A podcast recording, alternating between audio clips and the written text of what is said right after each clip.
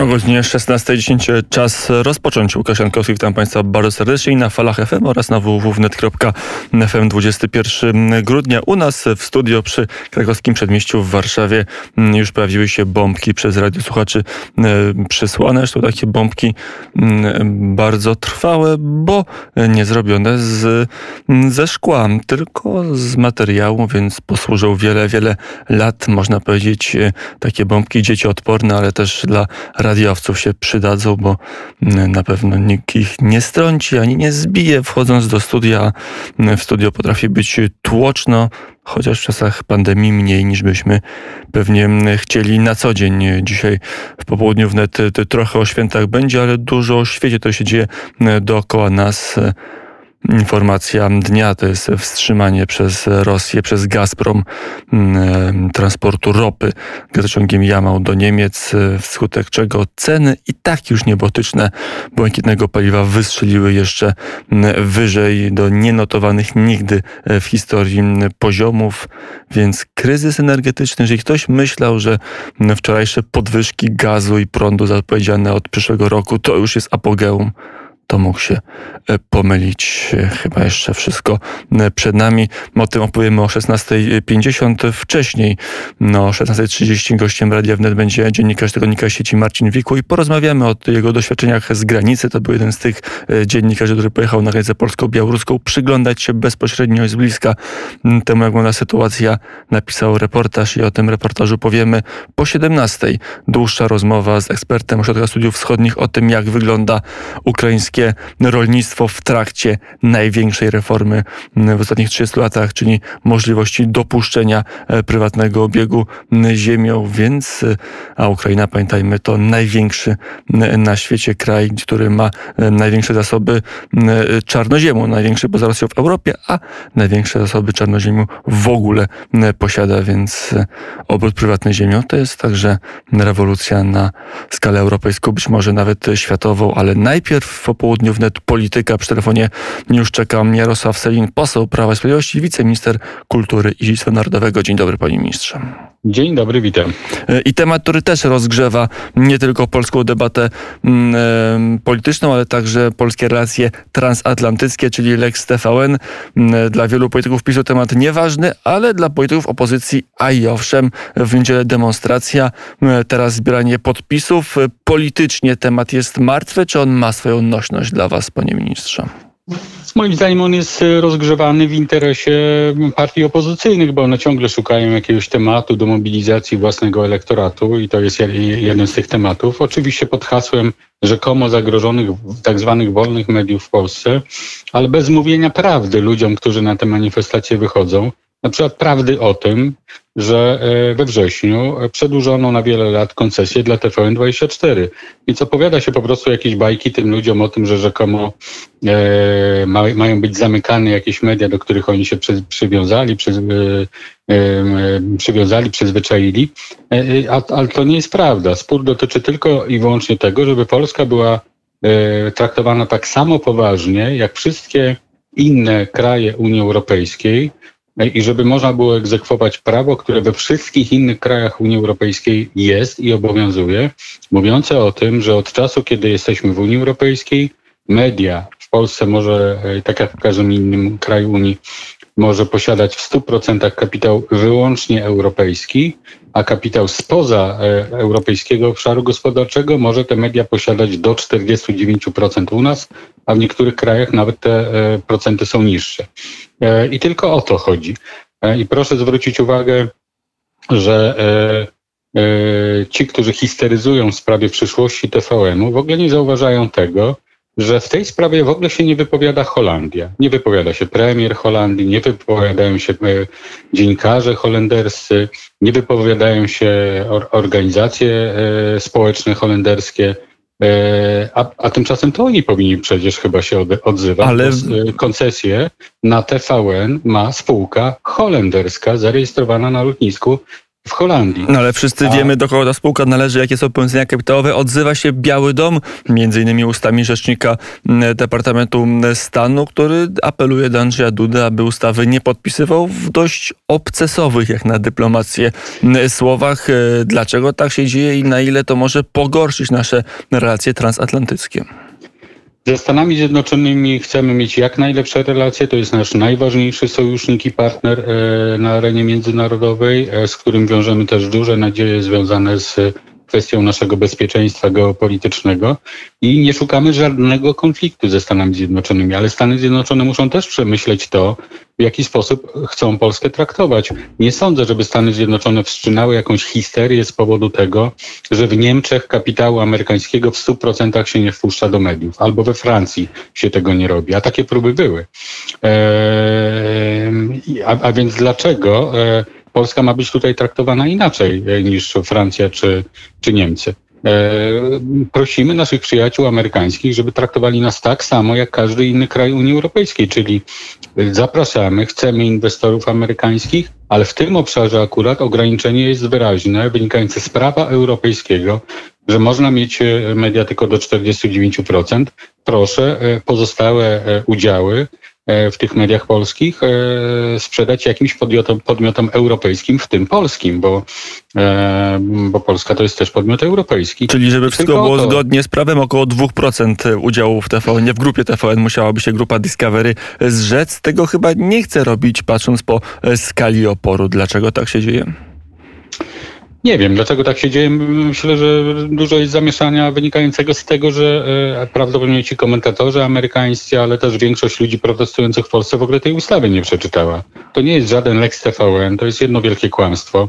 E, w tej e, ustawie nie ma słowa o TVN. Jest tylko doprecyzowanie przepisów już dawno obowiązujących w Polsce, które mówią, że, że właśnie tylko podmioty europejskie mogą mieć e, nawet do 100%. E, no, mówicie Lex TVN, bo ta ustawa w jedno duże medium uderzy, w TVN. No, to jest jedno medium, które e, poprzez tą spółkę widmo-holenderską jest zależne od kapitału amerykańskiego w Polsce. Ale, ale nie ma żadnego problemu, żeby ten problem, żeby tę sprawę bardzo łatwo załatwić. Po prostu umówić się z jakimś kapitałem europejskim o o e, współudział w tej spółce, nie wiem, jakiś pakiet kontrolny sobie zapewnić i, i już. No, ta koncesja, która została przyznana TVN-owi 24 zawiera właśnie taki warunek, że proszę w ciągu roku tę tę sytuację naprawić i nie rozumiem, dlaczego nie można tego zrobić. Skoro tak, takie rzeczy się robi w każdym innym kraju Unii Europejskiej, dlaczego Polska ma być tutaj wyjątkowo traktowana?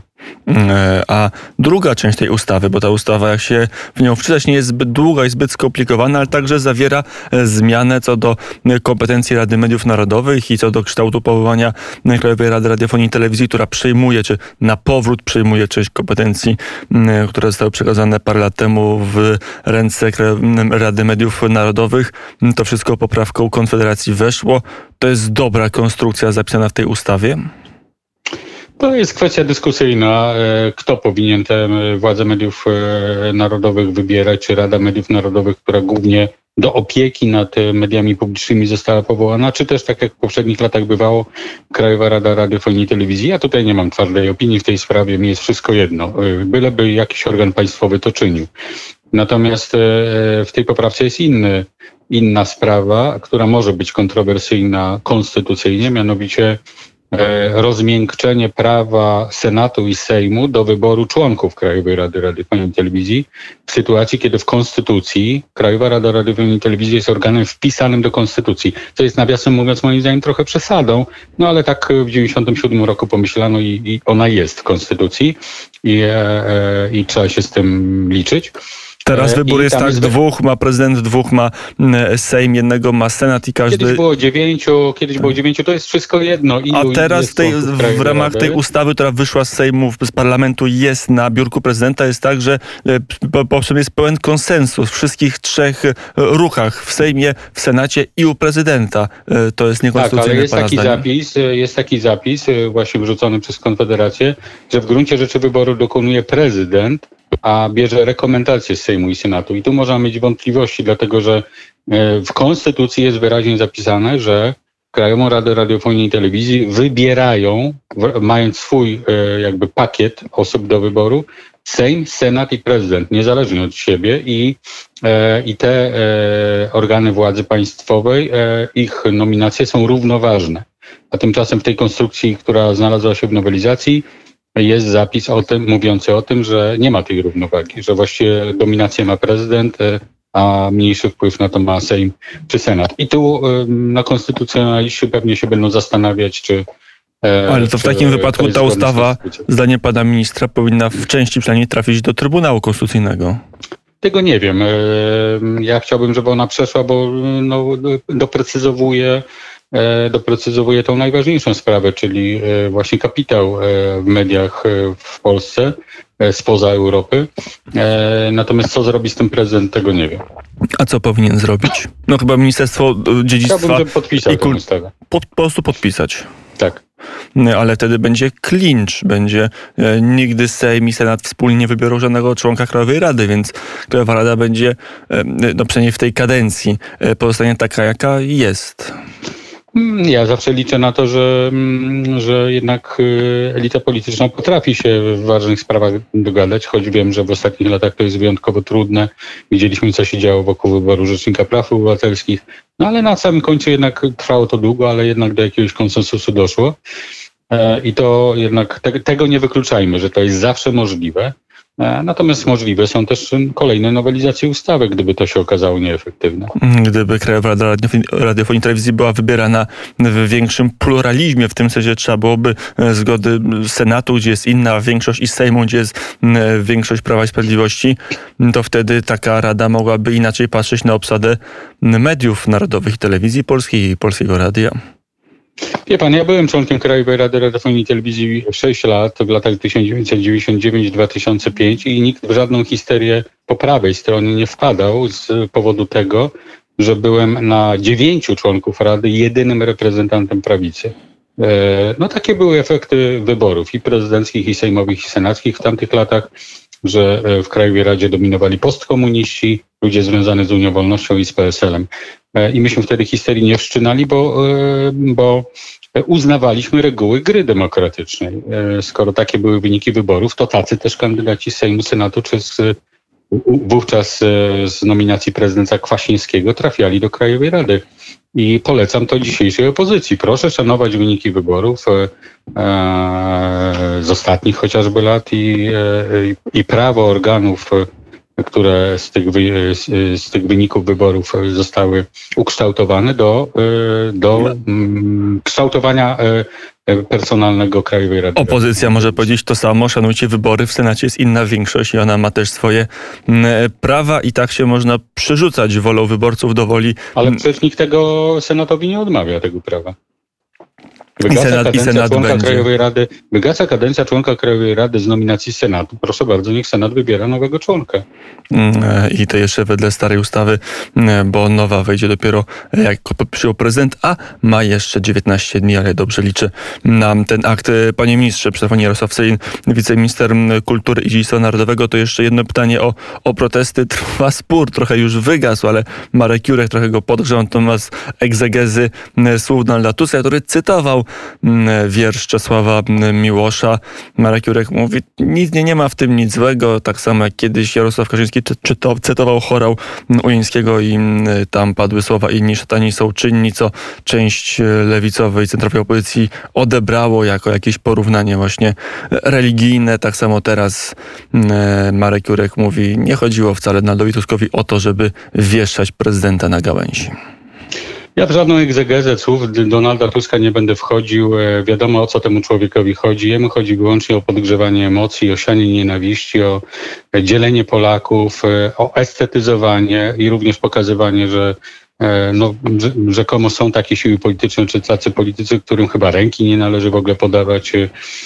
I, mm, i to, to ten jego tekst o tym, że jakiś smród się E, e, się wydobywa z siedziby Prawa i Sprawiedliwości. Tolerowanie takich wypowiedzi jak strząsanie e, szarańczy z polskiego drzewa, czy też A to akurat Grzegorz koniecznie, konieczność budowy, no ale tolerowanie takich słów, konieczność budowy kordonu sanitarnego wokół, wokół PiSu i polityków PiSu, to wszystko naprawdę budzi jak najgorsze skojarzenia sprzed 80 lat.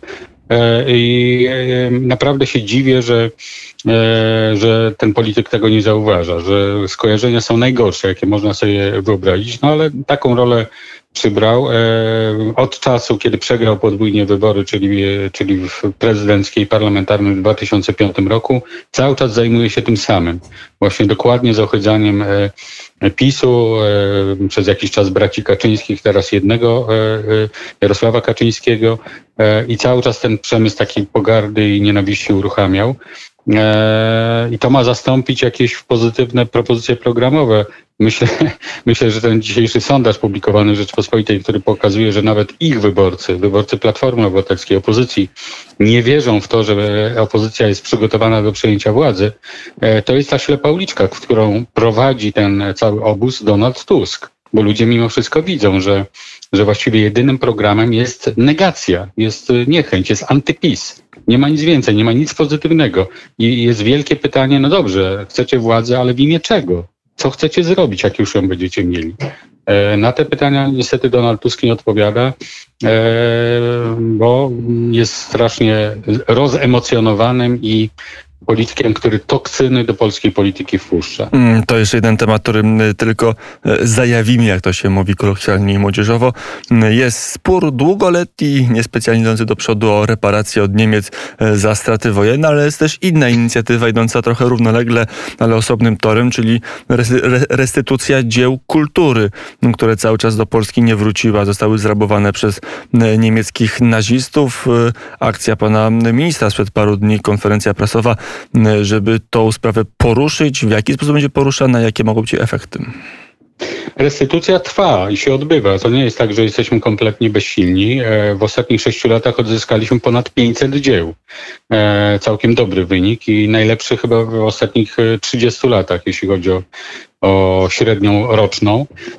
Natomiast w bazie rekordów, które w ministerstwie mamy, w specjalnym wydziale, jest 64 tysiące dzieł, których poszukujemy, które są dobrze udokumentowane, mają swoje teczki wielostronicowe i kiedy tylko znajdziemy informację, że gdzieś któreś z tych dzieł się pojawia, czy na jakiejś aukcji, czy w jakichś magazynach, czy na jakiejś wystawie, to natychmiast reagujemy i te teczki wyciągamy i pokazujemy, że to jest dzieło zrabowane, proszę nam je oddać. A jak działa niemiecki rząd na takie prośby? Bo jak rozumiem, oficjalnie w wykazach niemieckich muzeów federalnych albo landowych nie ma już dzieł, które byłyby na polskiej liście. Nie, do... nie, nie. Są, są i od czasu do czasu odzyskujemy. Teraz na dniach wraca bardzo cenna ikona pochodząca z Muzeum w Olsztynie.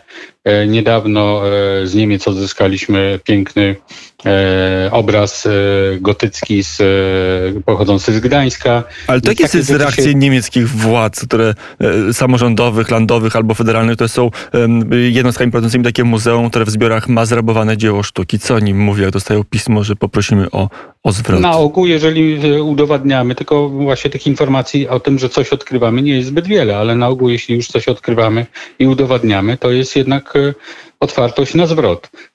I to się dzieje. Natomiast chcemy jednak doprowadzić do tego, żeby doszło do wydania jakiegoś apelu po stronie niemieckiej. Wspólnie z polskim ministrem kultury zabiegaliśmy o to w ostatnich latach. Apelu do obywateli po prostu niemieckich, nie tylko do muzeów, do galerii, do publicznych miejsc, ale do obywateli, żeby przejrzeli swoje, swoje domy, swoje mieszkania, swoje pałace, może zamki, e, które, których są prywatnymi właścicielami i co tam mają i czy nie ma przypadkiem jakichś rzeczy o wątpliwym czy niepewnym pochodzeniu, żeby jednak, e, żeby jednak sumienie ich ruszyło i, i to po, po prostu spro, posprawdzali. My proweniencję zawsze jesteśmy w stanie zbadać, mamy od tego specjalistów. E, z poprzednią panią minister w Urzędzie Kancelerskim odpowiadającą za kulturę nie udało się tej sprawy doprowadzić do końca, mimo że trzy lata z nią na ten temat rozmawialiśmy. Mam nadzieję, że z, nowym, z nową ekipą rządową to się uda. Będziemy rozmawiać, bo to, jest, to są nowi politycy w, rządzie niemieckim, eee, więc nie ustaniemy w, w, tych poszukiwaniach. Podejrzewamy, że z tych 64 tysięcy rzeczy, które szukamy, bardzo duża część może, by, może być na terenie Niemiec, co jest oczywiste w związku z tym, jak przebiegała II wojna światowa. Mm, Powiedział Jarosław Selin, wiceminister kultury i dziedzictwa narodowego, który był gościem popołudnia wnet. Panie ministrze, dziękuję bardzo za rozmowę. Dziękuję bardzo i dobrych świąt życzę. Nawzajem wszystkiego najlepszego święta Bożego Narodzenia, Wigilia i już za trzy dni w piątek, więc e, z programami trzeba się spieszyć. U nas na zegarach godzina 16.30, czas na muzykę, zaraz potem e, reportaż z granicy polsko-białoruskiej.